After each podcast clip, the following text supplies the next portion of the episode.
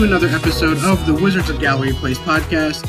Brennan and Damo back on the show, and today we have a special guest with us, Kevin Broom from Bullets Forever and the So Wizards podcast. Kevin, what's going on, mate? Hey, how's it going? Thanks for having me. Yeah, absolutely. Been wanting to talk with you for a while now. Definitely, you uh, you're. It's. I don't want to call it hot takes, but uh, definitely very opinionated, and and your opinion attracts a lot of other people's opinions on stuff. So, uh, definitely excited to to have you on here and to get talking mm-hmm. with you uh, on, on some Wizards topics that many Wizards fans and just fans in general kind of just have yeah. different perspectives and opinions on. And I'll say, like, at least for myself, like, there's a lot of stuff that uh, you've said numbers wise and stuff, and I've said yeah, and openly like I, I, probably disagree with a lot of it, but over time, I think I've come around more to the the, the numbers and sort of your perspective of things um, for different reasons, but uh, mostly just because the results aren't there, uh, and and that's kind of what it's come down to. But I did want to open up. Uh, this dialogue talking about the younger players mm-hmm. specifically Rui Hachimura and Deni Avdija. Now, I will admit, in the the year we drafted Rui, I thought it was a little high to draft him. I think that you said he was um, about where you had ranked him, mm-hmm. and then Deni. I don't know where you stood on him, but I was definitely excited about the Deni pick at the time. But uh, kind of generally speaking, what's been your overall thoughts on those two players? Are they fits with this team? Are they not? How much better you think they can get? Like, just mm-hmm. give me all of it when it comes to those two. Yeah, so let's go ahead and start with Rui because he's the, the the the older guy the year before, and um, so with Rui, yeah, I had him basically rated right right about where he got drafted. Um, that I, I, would not have picked him. My my pick there would have been Brandon Clarke. Um, the way I wrote that was uh, about it at the time was that it was basically a test for how much risk you were willing to take because Brandon Clarke was a weirdo, right? He was like a shooting guard size, eh, eh, but he played more like a center, right? And it's like, how does this short-armed shooting guard sized guy become like a quality power forward in the NBA? And it turns out just by continuing to do basically the same things he'd been doing, just he, he does them at a really high level, and that's that's the way it worked. With Hachimura, I just figured like the the shooting and you know the the physicality would translate into being a pretty good professional player. And um, yeah, he's he's been kind of, I guess, probably a little on the disappointing so far that he's three years in and he still like doesn't really rebound very well. He still doesn't defend very well. He's at least shooting the ball. Um, it's just the you know the lack of awareness is still there, and so I, I would have real concerns about him going forward just because of really that lack of awareness. It's just like if he doesn't have the ball and he isn't taking a shot, it seems like a lot of the time he doesn't really have a sense for what he's supposed to be doing or even that he's supposed to be doing something else, right? So um so anyway, that's that's pretty much uh, you know, I was encouraged by his rookie season, which was still um I think well, not quite the best season. This base this season rated in my stuff anyway uh, about the same as his rookie season, very, very slightly better, which is like very slightly below average. Last season, he was actually less productive according to um, to my metrics. So, um, and then with with Deni, um, at the time he was picked right about where I where um, I had him rated. Um, I went back though and I changed the way that I weighed, uh, evaluated um, international leagues and so, because my stat, uh, my um, draft analysis is completely stat driven, I, uh, I, so when I changed how I handled um, international leagues, he dropped down into like the twenties. Um, so, it like in retrospect, um, I, I would, I would not have picked him so high at the time. I was, I was okay with the pick. I wasn't like super overjoyed with it, but I was okay with it. And yeah, you know, honestly, he's he's not been what he was he was billed as being. You know, he the whole point forward thing is not really there. You can see glimpses of of what people could imagine. You know, but he's he's got to work on his ball handling, his shooting, his decision making as well. So, um, yeah, that's sort of a, a and then and I think you also asked like what uh, what's better. I think they can get, and um, I have more hope for for Avdija than I do for for Hachimura. I, I you know, at Hach, at 23, Hachimura could still continue to improve. He definitely uh, improved his three point shooting. Um, it's just that what he needs to learn, it seems like it's it's the kind of thing that he should have learned a long time ago, or, or you know should have developed, and that is just the, the motor isn't there, the awareness isn't there, and I don't know how you get mm-hmm. at 23 at the NBA level. You know, um, maybe just because the problem is is like there's a limit to how much energy a human has and the amount of playing in like the, at a high level you're not going to get that in the summer playing summer league or even international ball. You're not going to get that same level of play. International ball is probably the closest he could get but um, you know it's a it's a it's a challenging thing to try to gain the kind of experience that um, he needs i think. So and I, just yeah oh, go, ahead. go ahead go ahead go ahead yeah. oh and then i was going to say with Avdija it, I, it to me it, this op- this off season is a huge opportunity. The the excuse of the ankle, and I use that term intentionally. Uh, I'll come back to that in a second, but um, the excuse of the ankle is gone, and he, you know he he went away talking about the need to work on his left hand and to work on his shooting. And so if he can come back with a an improved left hand and with you know three point shooting even up to league average, then I, I think there's a lot more that unlocks with him. He needs to work on some other stuff in his game as well, like uh, you know, cutting back on the fouling and um, in just like it's. I mentioned it before, but the overall decision making. I'm thinking of, of things like, you know, as he's driving to the basket, instead of leaping and then throwing impossibly difficult passes to the big man who's cutting to the basket, you know, either taking the floater or keeping his dribble and going all the way to the rim or kicking out to a shooter on the perimeter.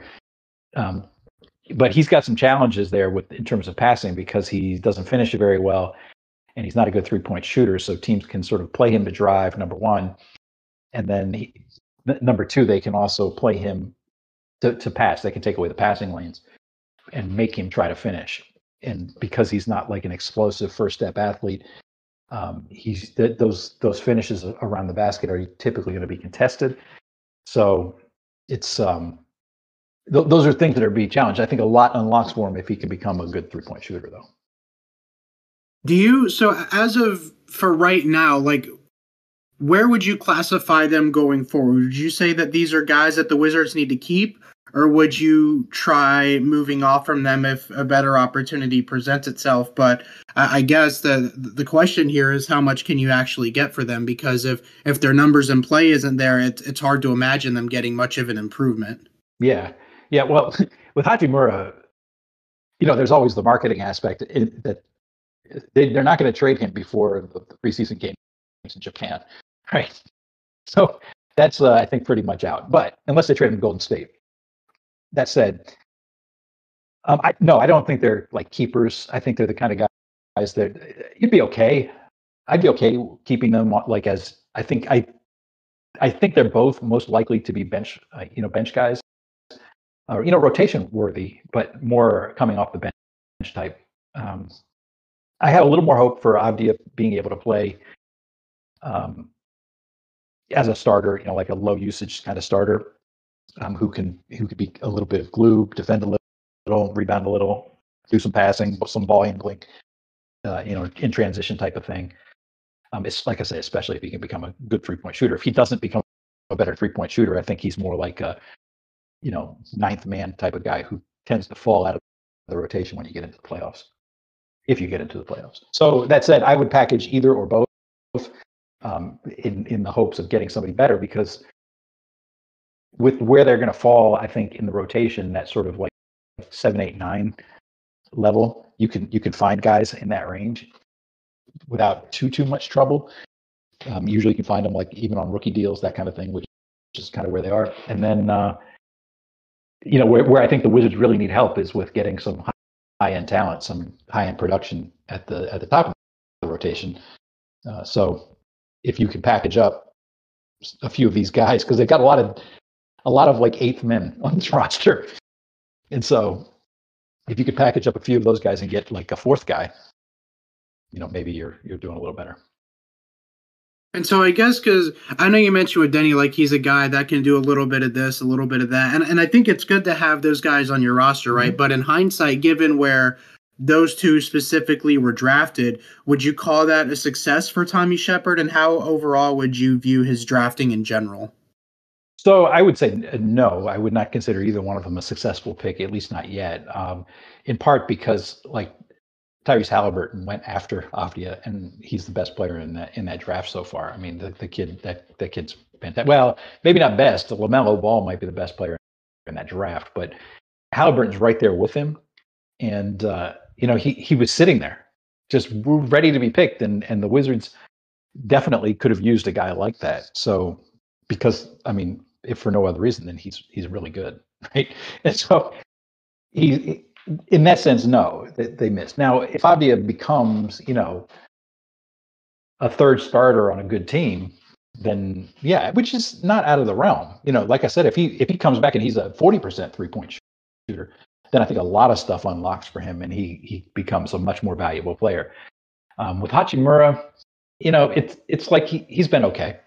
He's been okay. It's it's not that he's like a disastrously bad pick. It's just that you know you're not getting a quality starter out of that spot. You're getting maybe a, a solid bench guy.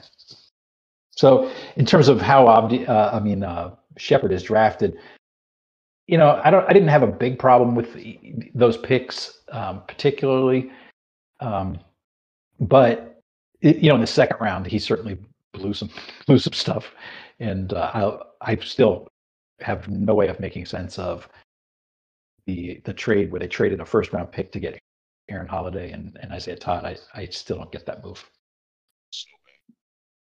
Uh, but before I kick it over here to Damo, I did just have one yeah. final question for you in regards to the drafting. Uh, I know lately maybe these expectations have heightened because we've seen um, Herb Jones and Jose Alvarado in the playoffs with the Pelicans.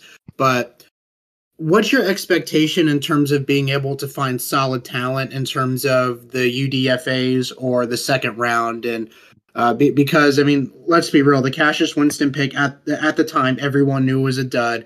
Um, Admiral Schofield, you kind of maybe they thought he would mold into what Grant Williams in today, and that obviously didn't work out. And yeah. then I was listening to um, the the latest Believe in Wizards when you and Oz were on, and you guys or, or, and Matt said, you know, to their credit, like Isaiah Todd maybe isn't the guy that they had taken uh, previously in the second round, just because he is a little bit longer mm-hmm. and athletic.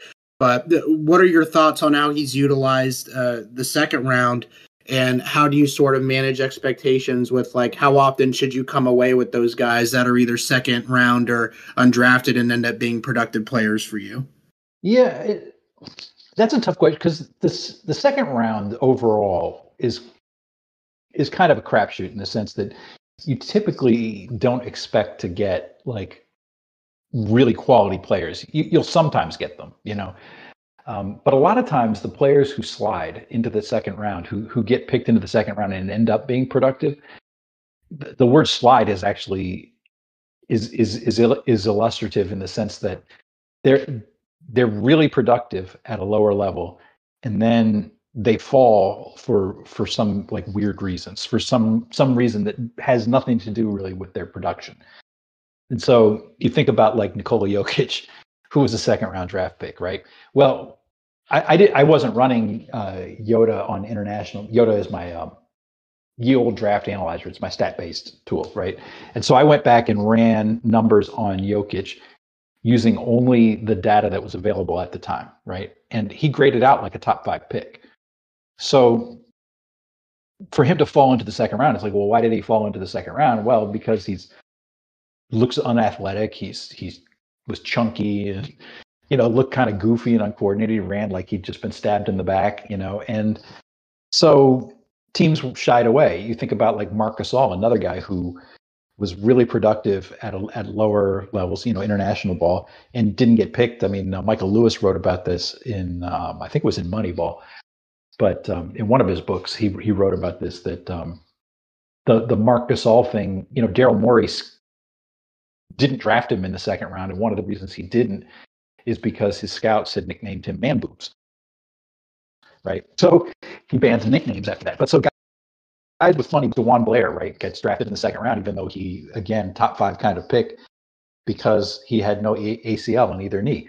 Um, and it just kind of goes on from there. I mean, you think about like Carlos Boozer, another guy going back a few years who was really successful. Well, why didn't he get picked? It's because he was, you know, a six eight power forward. He's too small, right? Um, Gilbert Arenas went late, in part because he was crazy, but also so because teams didn't really know quite what to do with him. Now they do.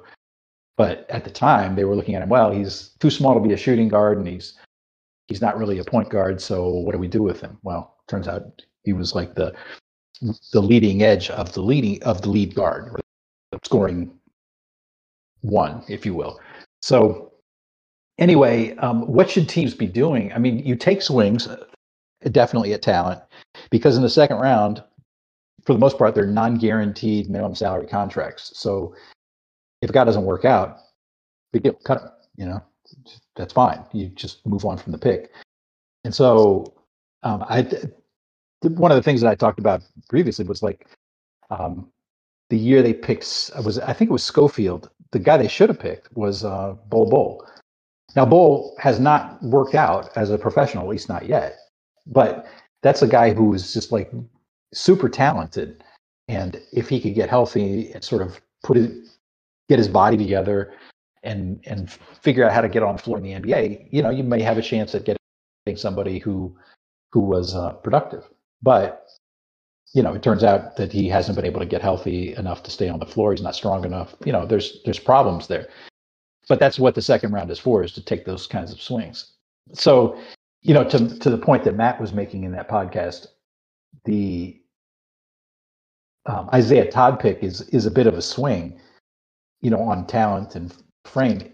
The thing with that though is that they used a high pick, you know, in the in the second round. They used the first pick in the second round, and they took a guy who has not been productive at lower levels. You know, he he had not been productive in the G League, um, and then this season he was not productive in the G League again. He was actually less productive than he had been, and so it, it he doesn't really fit the profile of the kind of guy who becomes a successful pick in the sense that like because he he to be honest he reminds me a lot of like Perry Jones, a guy who kind of looked good, looked athletic, but when he's out there, he just doesn't really do anything. And so that's that's kind of what Isaiah Todd does.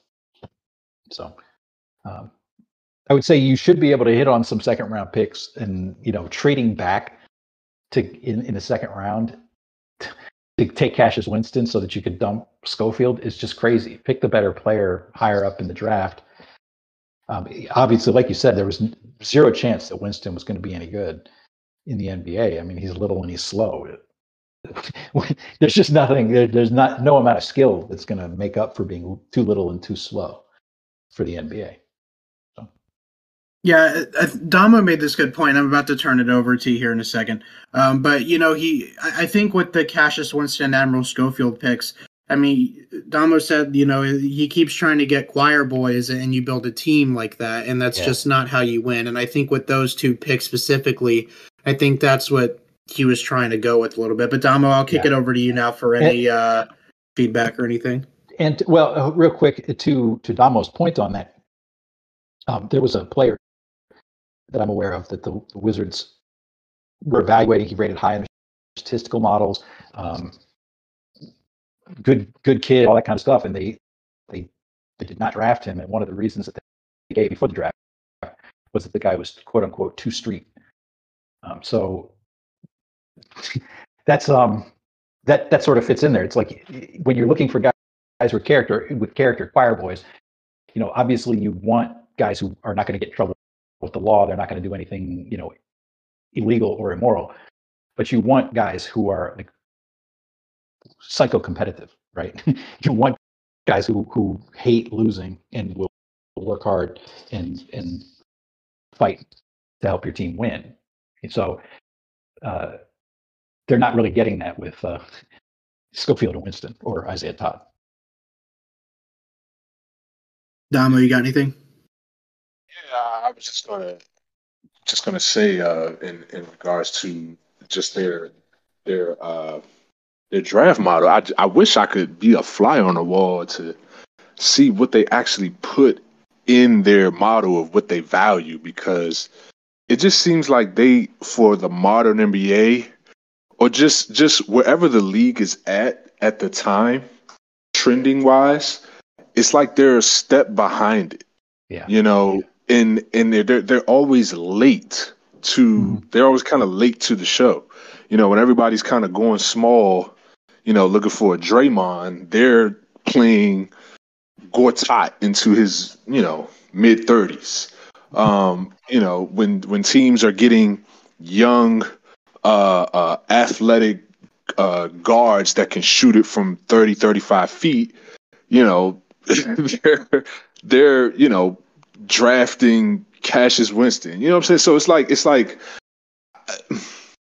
I just wish I just wish they could I wish they were a little bit more transparent about what they value, but I think it's clear they value character over everything else. Um, and and and I guess they feel like they got the best shooting coaches in the world because they keep taking prospects that you have to wish develop a jump shot in three to four years instead of ones that already have one. Um, Kispert being kind of the lone exception um, over the last what decade now. So I'm I'm hoping that you know this upcoming draft they kind of push some more uh, they put more value and importance on on traits that actually matter. You know, making threes, you know, the athleticism, length. Um, I, I hope they put more more value on those things, and I think if they do that, they'll come away with the better players. Yeah, I think that some of what you're you're, you're talking about there with like the, they want character is that they um, maybe misevaluating the kind of character that's important, and that is like uh, getting choir boys is fine, but what you need are the, the kind of character traits that you need are like hardworking, competitive, uh, you know, guys who are willing to to put in that extra work, the extra time, and you know, toughness. Those are those are the kinds of character traits that you need, not that that a guy is polite and says yes sir or no sir. You know, so. Um, but to your point too about the teams like being behind, um, I I did a piece. Remember going back a few years when you know Randy Wittman decided they were going to play fast and shoot threes and all this kind of stuff, and they like taped off uh, areas in the corner, you know, that were like the high value threes that they wanted and all that kind of stuff. It's like they were doing that about three years everybody else. And one of the things that I, I wrote in the preseason is that they're they've already given away the advantage. I mean, it's great that they're sort of entering NBA modernity, but it's not going to have as much of a of a boot, give as much of a boost to their offense as you would think because one teams are already used to defending that that style, and and two they were also putting an emphasis on pace, which was you know playing fast, which was pointless. It was th- that's not a thing to focus on. So yes, they are they are behind always. Yeah, the the Paul Pierce at power forward thing was like Randy Wittman's, I guess, uh, secret secret weapon that Yeah. you know it, it worked against the Raptors, but it's just like, dude, like you should have been did that. Yeah. Everybody's Right. been doing that. Yeah, absolutely. Kev, I wanted to ask you now, transitioning into some building around Bradley Beal talk, because obviously this is the most hot topic on on Wizards Twitter right now, whether or not they should be building around him. I, I guess the it's not even so much. I think that Wizards fans agree that he's a guy to build around. I think that kind of the point is from the people that are pro keep Beal is well, what's the alternative? And so I wanted to sort of get your thoughts on that. Uh, sort of the whole idea of giving him this a 10 year veteran max extension just a- anything you got on Beal in general Yeah, so I'm very much in the if it was me, right? I mean, I've already. So let me preface that by saying I've already accepted. I understand the team is going to give Beal the max. They, they've already made that decision, right? They so Right. they want to build around Bradley Beal. I think that's crazy. I think it's stupid, but that's what they want to do. I like Beal as a player. I think he's a very good player. Um, I do not think that he is a building block kind of player, especially as a six-three guard who's going to be 29 next season. You know, they, they give him a five-year extension. The last couple of years of that will be what around Um, and you know, he, smaller guards who you know rely on getting to the basket, which is where he is now. Because um, I, I, did a piece about his three point shooting, um, I guess over the weekend. But anyway, sm- smaller guards who rely on getting to the rim to to produce offense don't typically age very well. So it's like the, the Wizards are essentially going to be paying for the expensive decline portion of his career, which is very likely to be coming you know, maybe not this season, although, you know, in, in the upcoming season, but, you know, a couple seasons, maybe he's got one or two like high quality years left. And then after that, it's going to be likely to be a decline. And I would point out that this year was like the worst year of his career, really, since like he made the leap um, after his, you know, in his fifth year, after he signed that, um, his first max extension. So I, I don't think it's a good idea to build around him because I think that even at his best, he's like the kind of guy you want to be the second or third best player on your team, not the best, uh, not the best player. I, I, said I do think it's a good thing that they they made that trade to get Porzingis. If Porzingis can stay healthy, he's another guy who's basically same level as Beal at his peak, that sort of second or third best guy. So at least you've got like two guys who are at that sort of all-star level, like good player you know, very good player level. So you can at least sort of slot things in around them. But it's, I, I would not be trying to build around Bradley Beal. So you touched on Porzingis a little bit there too, but I'm also wondering how. What's your opinion on Kyle Kuzma? Because I mean, he, I mean, I think he had a, a good season. You know, I, I wouldn't say it was bad, but I know that you're probably a little bit lower on Kuzma than most. And I kind of get it. You know, the, the one thing I, I, really like about Kuzma is the rebounding. And that's the one thing I said where, okay, we're losing Russell Westbrook. Who's going to rebound for us? And I think he's filled that role kind of nicely. Um, outside of that, he takes a lot of inefficient mid range shots. I mean, he's good with the floater and the inside game, has decent touch around the rim, I feel like. Um, three point shooting, he shoots about average. And I feel like there's a bunch of guys that you can find that can at least give you average three point shooting. So, in terms of even if, if if you were or weren't going to build around Beal, how do you sort of view him? And do you think that he's a, a piece that you would keep going forward, or maybe you say, okay, he had a productive year, let's try and maybe sell high on him, like he chose not to do with Bertans? Yeah, I if it was me, I would I would certainly be looking to go ahead and trade Kuzma, depending on what you can get. I mean, you don't just trade him to trade him, but if you can get something decent, then yeah, go ahead and, and make the move. So with Kuzma, I, I think that you summed him up pretty well. He's got skills. He's got some good size. His he's not like super athletic, but he's kind of athletic enough. Um, the thing with Kuzma that makes him tricky to include as sort of a core part of the rotation is that he remains inefficient really no matter how many possessions he uses. So you go through his game log through his career, he's basically year after year about you know roughly eight six to eight points per 100 possessions less efficient than league average. Whether he's using 18% of the team's possessions or whether he's using 24% and that's relatively abnormal. Most players are more efficient when they use fewer possessions and less efficient when they use more. And so the fact that he just sort of remains the same level of inefficient kind of makes him a problem because he it, it doesn't make him necessarily like a problem in the sense that you can't play him. It just sort of diminishes his value a little bit because you can't really rely on him to be like a high level offensive producer and say give him the ball you know let him create and let him score and give him 24% usage and you're going to get a good offense out of him and then you can't really cut him back either because he, he you know, once you have those guys who are the, the primary focus of the defense, you can't really rely on Kuzma to hit open shots because he he misses those too. So it, it does make him a little bit of a challenge. I'd be happy to go ahead and, and trade him somewhere else to to see if um, you know to try to get something different. That said, I'd also be okay with bringing him back, I, and maybe even as a starter. But I wouldn't want to play him like the 36 minutes a game or 35 minutes a game. And um, I think that his ideal role would be that sort of six man coming off the bench, like, you know, instant offense, just score. Where efficiency is a little less important because he's going up against uh,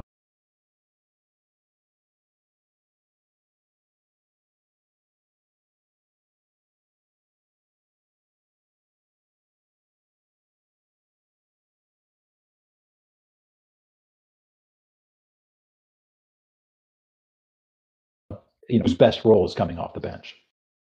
Right. It's it's tricky, right? Because it's like for we've been complaining about how they've been committed to what seems like mediocrity for so long, and I would hate for them to make this long term commitment to Kuzma only to not play as well as he did uh, down the stretch of this past season, which I know you're probably still uh, you don't even think that it's great, uh, as many Wizards fans do. And if you're Wes Unseld or Tommy Sheppard, the one thing we've been asking for is is defense for a long time. And if you're trying to build around the core of Kuzma, Beal, and KP, well, right there, those are already three guys that are objectively not good on the defensive end of the floor. So uh, I agree with you that if the right offer came for Kuzma, maybe someone who's a little bit better on defense, because I don't think that you need anything fancy from the position um, I, I, would at least ask that in return you maybe get like a, uh, like a Royce O'Neale type player who's at least going to give you some spot shooting that's a little bit better than what Kuzma gives you and will give you better perimeter defense. And I know Royce O'Neale had a down season. It was just uh, an example, of course, but mm-hmm. it, it, truly is a tricky situation when you look at it. And then we're going to get mad at Wes Unseld Jr. when the team doesn't play good defense, but your your three main players that are going to be playing 30 minutes plus aren't good defenders. So, right. um, you know, I mean, just how do you, what's the direction that like knowing they're going to build around Beal? What would you do with Porzingis, Kuzma, like anyone else on the roster? I mean, how do you manage that? Yeah, that's a great question. Um, so one thing I would probably do because there's such a premium on you know quote unquote point guards is I, I think I would cons- strongly consider looking for another combo guard to to pair with Beal in the backcourt and let the two of them sort of share share the position. You know, somebody who's a better shooter and maybe a little more um, able to stand up for himself than say Spencer did when he was. So, like a De'Anthony Melton, for example. Sure. Yeah. That. Yeah. I, I like Melton. I, he, he's a good player. Um, so somebody like that would be fine. I mean, I would also be okay with getting like a pure point guard, like um, what's his name uh, at Memphis, Tyus, Tyus Jones. Um, he's little. That's the the thing with him. But he he also does you know defend a little, and he he's a really good passer. Never turns it over. Uh, solid shooter too. So in that respect, he, you know he he could be a good guy to have on the floor, have in the rotation at least. Um, and then the, the thing with Beal is like, do you build around him like say the way Philly tried to do with Iverson? You do do you just dig into the whole turn the ball over to Beal, let him run the offense, and you live or die with the heliocentric, uh, whatever Beal can produce offensively, and um, maybe just try to surround him with shooters and uh, guys who can defend. You know, that's a, a viable option. Now they don't have that around him, and they would that would basically involve remaking the entire roster to get those kinds of guys, and those kinds of guys are also in pretty pretty heavy demand. So that makes it a little more challenging as well. Um, and then, so with Porzingis, it, he's like he's now reached a point where he's still productive. He's still a good player. His best position is center, even though like he's not ideal inside because he's so, you know, his center of gravity is so high and he's just so long and and slender that he's he can be dislodged by more physical you know stronger centers, but he's also much too slow to try to go out on the perimeter and guard. Uh, agree, agree, agree. You know, th- those kinds of guys. So that that makes them a challenge. They, they have Gafford, but Gafford's pretty limited in terms of um, you know his overall game. He's he's a, uh, a rim running uh, shot blocker. But not to say that he's like a quality defender, but he's he does block a lot of shots. So you know, I could see you can you can see working those guys it's just like Porzingis, what he wants to be really, what he's good at is being a perimeter player. You do not want to rely on him run post ups. I mean, there was a reason why, like Rick Carlisle, did not run post ups for him in Dallas. He wasn't very good at it. Now he was pretty good at it in Washington, but that was a really short, small sample size. He wasn't doing a whole lot of it. So I agree. Uh, Damo, you got anything? Yeah, I was gonna say, uh, you know, just kind of, you know, building a team around Beal, and, I would add to that KP because you know he has to be good. He has to be at the level that he was in New York to to kind of warrant what the vision they have. I guess uh, uh it, it's funny, like I, I, was looking back, I was just thinking about it because you had mentioned the the Brandon Clarke, and I was like, he would kind of be like the perfect power forward to put next to KP. Um, I, I, don't necessarily believe in his his talent as like a, a top ten pick building block, but like as far as a role, a specific role, um, depending on your roster makeup, like he would kind of fit perfect here because KP is not really a bruiser type. Like you said, he has the high center of gravity. You know, he's a center by by height, but by game, he's really more of a perimeter player. But Brandon Clarke is like an undersized center who's super athletic, can guard multiple positions and switch out, uh, and he rebounds at a decent rate. Um, so he would kind of be like the real center on defense, uh, whereas KP on offense would kind of play out at a perimeter. Um, and, and I feel like that would he would be a perfect complement to a KP versus uh, kind of how Kyle Kuzma plays, where he's more uh, plays more like a playmaking wing, um, and almost like kind of how you described him, kind of almost like a six ten Clarkson, where he's kind of a microwave guy who plays with the ball, shoots jumpers. Um, mm-hmm. Obviously, he rebounds well, but uh, but just talking, just thinking out loud about the construction of the team and how you fit the pieces around a Beal and KP, you know, a big two, if if you say.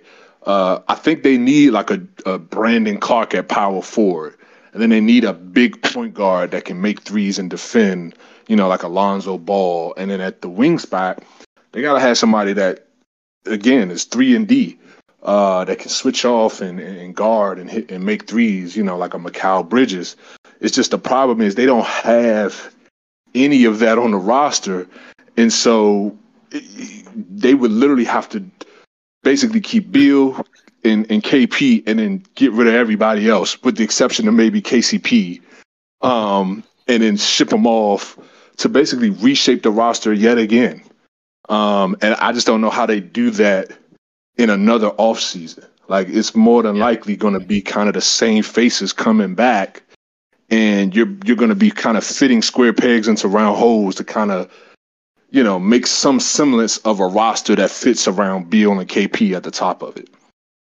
Yeah, I think that's correct. I mean, they they um, yeah, it, it comes back to something I feel like I've been writing and saying for several years now is that they they just don't have enough talent on this roster, and really, no matter how you want to play, you know, if you want Beal to play, be like a traditional shooting guard, come off of pin downs and you know you have a point guard to throw on the ball. They don't have that, right? So it's uh, it's it's like really no matter how you want to play, they, they still need they they need just better players. Period. And you know I did a piece right after the season where I talked about like you know where the where the holes are, and yeah, they definitely need another guard uh, or two. They need a three and D wing, but they they also they they need guys at every position really.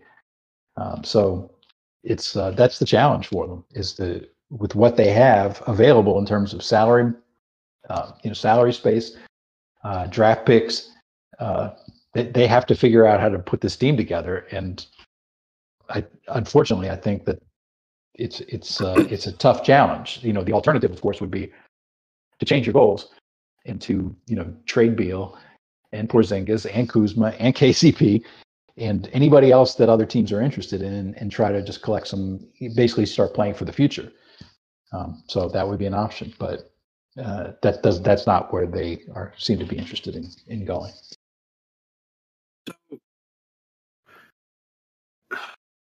I guess how would you sort of like knowing what we just talked about now how how would you view tommy sheppard's like job security so far? I mean is this a guy that you, you don't think he's he's good enough and you think he should be gone because me and Damo said on the on the last episode that we recorded, you know, we, we look at all of his moves and we say, okay, like we feel like we're improving, but then we get to April and it's the same record or, or maybe like a, a three win difference. So, so we're not we're not gradually improving. And I just want to know, like in general, how you view Tommy Sheppard's job. I mean, trades I, I seem feel like they've been okay, um, but it's more of like like we may be improving in a sense. Like obviously, and I said this on the last episode. You know, would you rather have Russell Westbrook at forty million or Dinwiddie at you know 16, 17?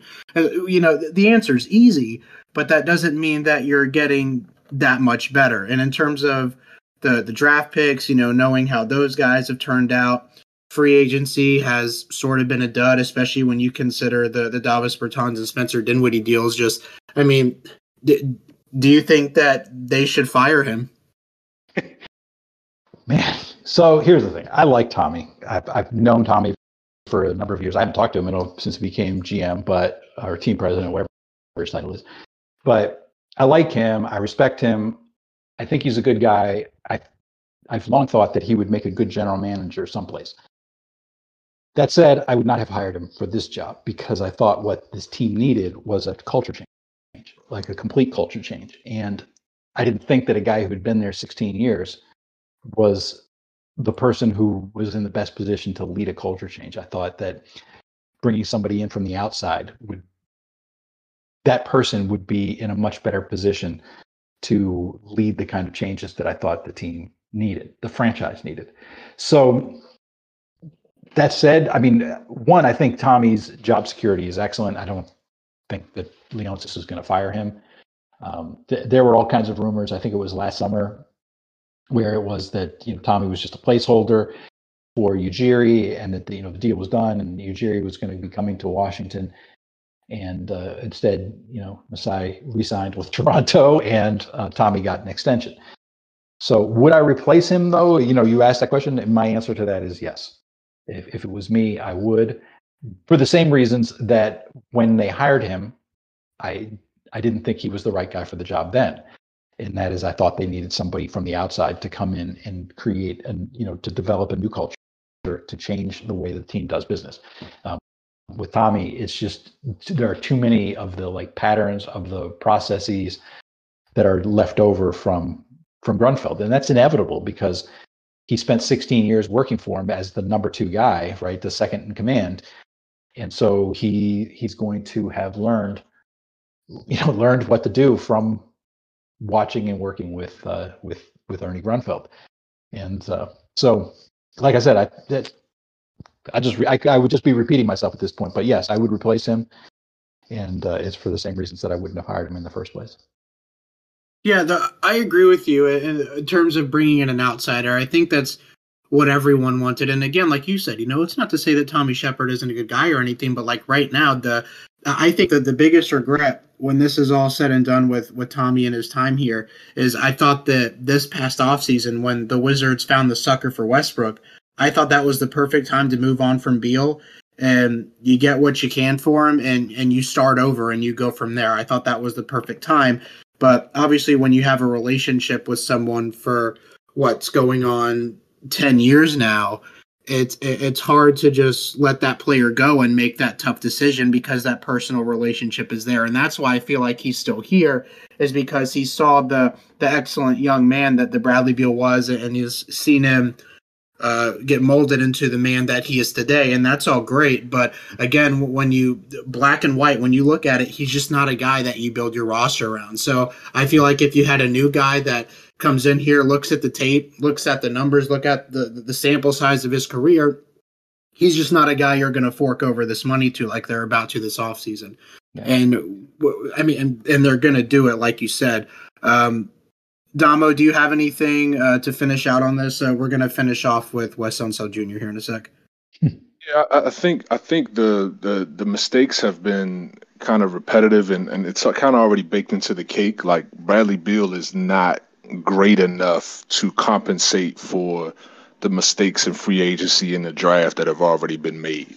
Like if Bradley Beal was Luka Doncic, where you can your top ten picks don't have to be starter level by year three, year four because He's Luka Doncic. He can carry a bunch of, you know, scrubs to the to the six seed, right? Uh, you know, if he's LeBron level or Giannis level, those guys can do that. But Bradley Beal, that margin of error is lower. You have to literally, I don't want to say be perfect, but you have to be like Phoenix Suns level where you hit on multiple picks in succession, like three, four years in a row, and then you add an all NBA caliber point guard to it around a Devin Booker. And if if that wasn't going to happen, well, then this was doomed from jump. And I think the talent, uh, uh, the the the the talent uh, bucket here was just so bare, you know, where we had the Isaac Bongas and the Bryants, and we were talking ourselves into some of them as starters, and Tommy was just trying to throw stuff at the wall to see what was stuck. Um, and I think now you're finally at a point where you got like normal NBA talent to a degree, but it's it's it's better than what it was before. But it's now the East has gotten better, and you're you still haven't really made a move to kind of really put you into the into the thick of it. And it's on Tommy to have to figure that out. I just I don't have no faith in it because I haven't really seen any returns from the draft picks or the free agency moves. Uh, so we're kind of just kind of stuck in the mud um, unless unless they do something wild and crazy this summer um, via either trading up in the draft or trading multiple picks and player to get back another high caliber player, at least on Beal's level. I just don't see where they really go. Yeah, yeah I think that's um, well said. Yeah, yeah. Um, well, let's close out here with Wes Unseld Jr. So, uh, I, I, think yeah, we talk about all these errors with the roster. So you look at Wes Unseld Jr. in a nutshell, and you say, well, he had probably about the the year that you would have expected. I know that Vegas was pretty good with those odds. I had them in the same boat preseason, but compared to how we started the season and then how we finished, it just left me with a little bit of a sour taste in my mouth. So, Kev, I, I just kind of wanted to get your thoughts on how his rookie season went in general. Um, and, and Damo had mentioned last time, you know, it, it, took forever for them to hire him when it seemed like he was the guy all along in the process. Mm-hmm. How serious do you think that coaching search was, considering they didn't interview, I don't think, not one veteran coach? Uh, every interview that came out, it seemed like it would have been someone that would have been a head coach for the first time. Um, so just how do you sort of view that whole process and then Wes Unseld Jr.'s rookie season?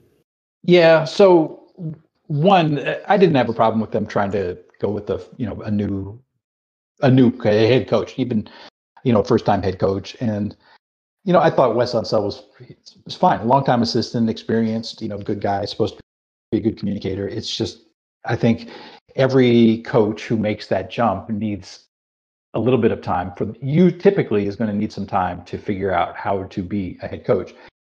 And um, because it's a different job you know than being the assistant. With the the assistant you can be you can be kind of the good cop, the good guy, the friend. And with the head coach, it's a little harder because the playing time decision is ultimately, um, you know, ultimately you have to tell guys you're not going to be playing, right? So um, with the assistant coach, he can always punt it to the head coach and say, well, you know, he's not seeing this, he's not seeing that. So this is what you need to do to convince Wes or Scott or whoever but if the head coach, you know, you you've got to own that decision. So um, th- that's always a bit of a challenge. Um, that's it. So I didn't really think in the first place that Scott Brooks was like the problem. I thought Scott Brooks, I wouldn't have hired him in the first place. I didn't think he was that great um, at, at, at OKC, but I, I, thought he was he was okay. You know, he did some things well, did some other things not well.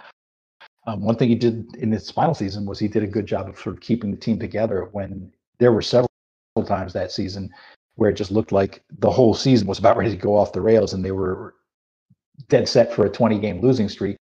And instead, they turned it around and actually got up to the eighth seed, which was from where they were had started was pretty miraculous. I felt, especially you know had two weeks of the season canceled because of um, COVID. So in that respect, I you know I didn't think Scott Brooks was necessarily the problem, but I was perfectly fine with it bringing in a you know a new voice to to be the head coach.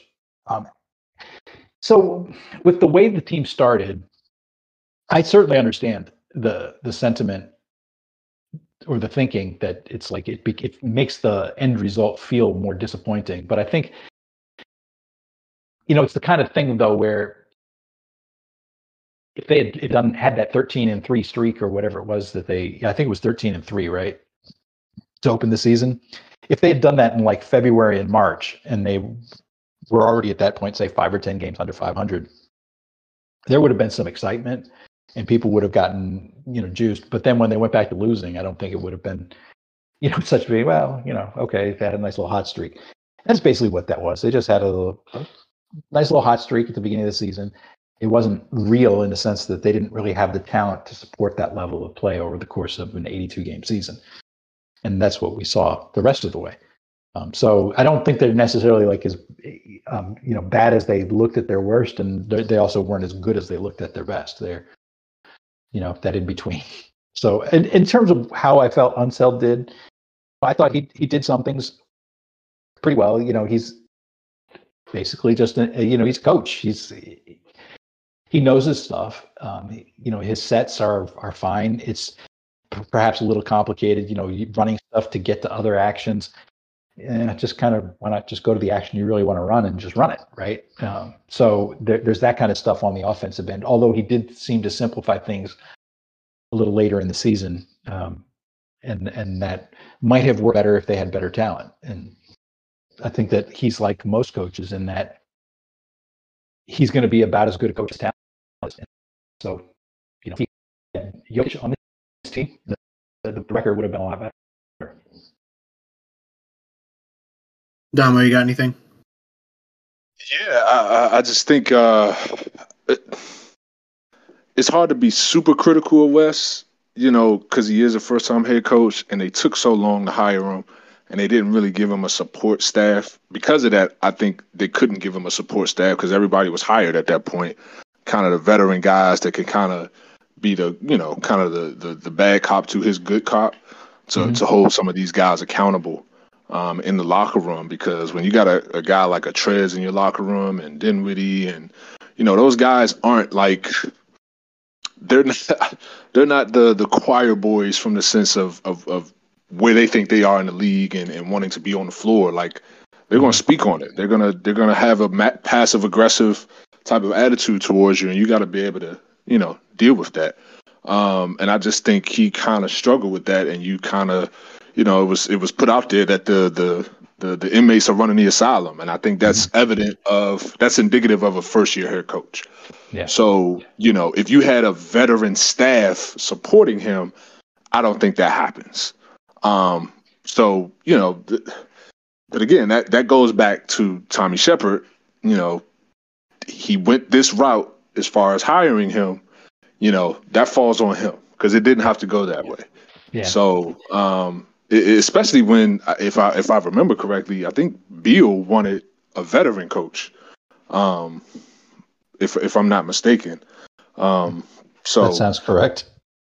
yeah, like um, you know, you went against the grain with Beal, um, which I which I understand, and I, but I just feel like they almost kind of went I feel like they kind of went they kind of went to the other extreme. They kind of course corrected to all the way to the other side because it was like you know Scott Brooks was uh, you know the the retread with head coach experience, and, and I feel like they couldn't they couldn't go back to that again and sell it to the fans. They had to sell you know a, a, a new fresh face that was deserving, and then obviously the legacy ties, you know, with the last name that was something they yeah. could sell. They couldn't go with another Scott Brooks. Like it's just no way. So um, I understand it. I just wish they kind of gave him more support and mm-hmm. did it quicker. Yeah. Yeah, that was the thing is they they brought back most of the assistant coaches. So it was largely Scott Brooks' staff with a new head coach. And I mean, there, there were some some changes, but they, they did bring back a lot of guys. And one of the things I think it was um, Osman Beg who pointed this out is that they they didn't do was add uh, somebody with head coaching experience, and that would have been, I think, invaluable to um, to Unseld in that first year. You know, like Steve Nash, for example, I had Mike D'Antoni in year one, and that was surely a big help because D'Antoni knows knows everything, knows everything that's going to happen, and uh, is ready for it. You know, and so he can counsel Nash and give him advice and say, "This is how you could handle it." Uh, you know, that sort of thing. But there really wasn't any that kind of voice in Washington coaches meetings. All right. Well, I think that's a, a, a lot of good talk for us here today. Uh, before we get out of here, Kevin, is there anything you want to plug? Anything you're working on? Wait, what am I working on? No, I've got uh, you know, check out my my podcast, uh, the the Soul Wizards podcast. You can just uh, hashtag So Wizards and you'll you'll find it. Um, and then I've got a piece. I'm probably going to do something about Beal, uh, either you know in the next couple of days. I'm looking at kind of the course of of his production over the course of his career because his his his career trajectory is a little interesting because it was basically sort of flatline early you know basically right around average for the first like four years of his career and then he signed the max contract and it was like when after he signed the max contract he he began playing a lot better so um but and then last year of course his production cratered back down down to not as far as it was like his first four years, but um, to the lowest level since then. So that's probably what I'll be writing about. All right. Well, sounds good, man. Well, thanks for coming on, and everyone, thanks for listening. Uh, just as a reminder, in case you guys aren't subscribed to the show, make sure that you are. Leave us a five star review and uh, leave us a comment if you have any comments, concerns, anything like that. My DMs are open on Twitter. And again, thanks for listening, and we'll see you next time.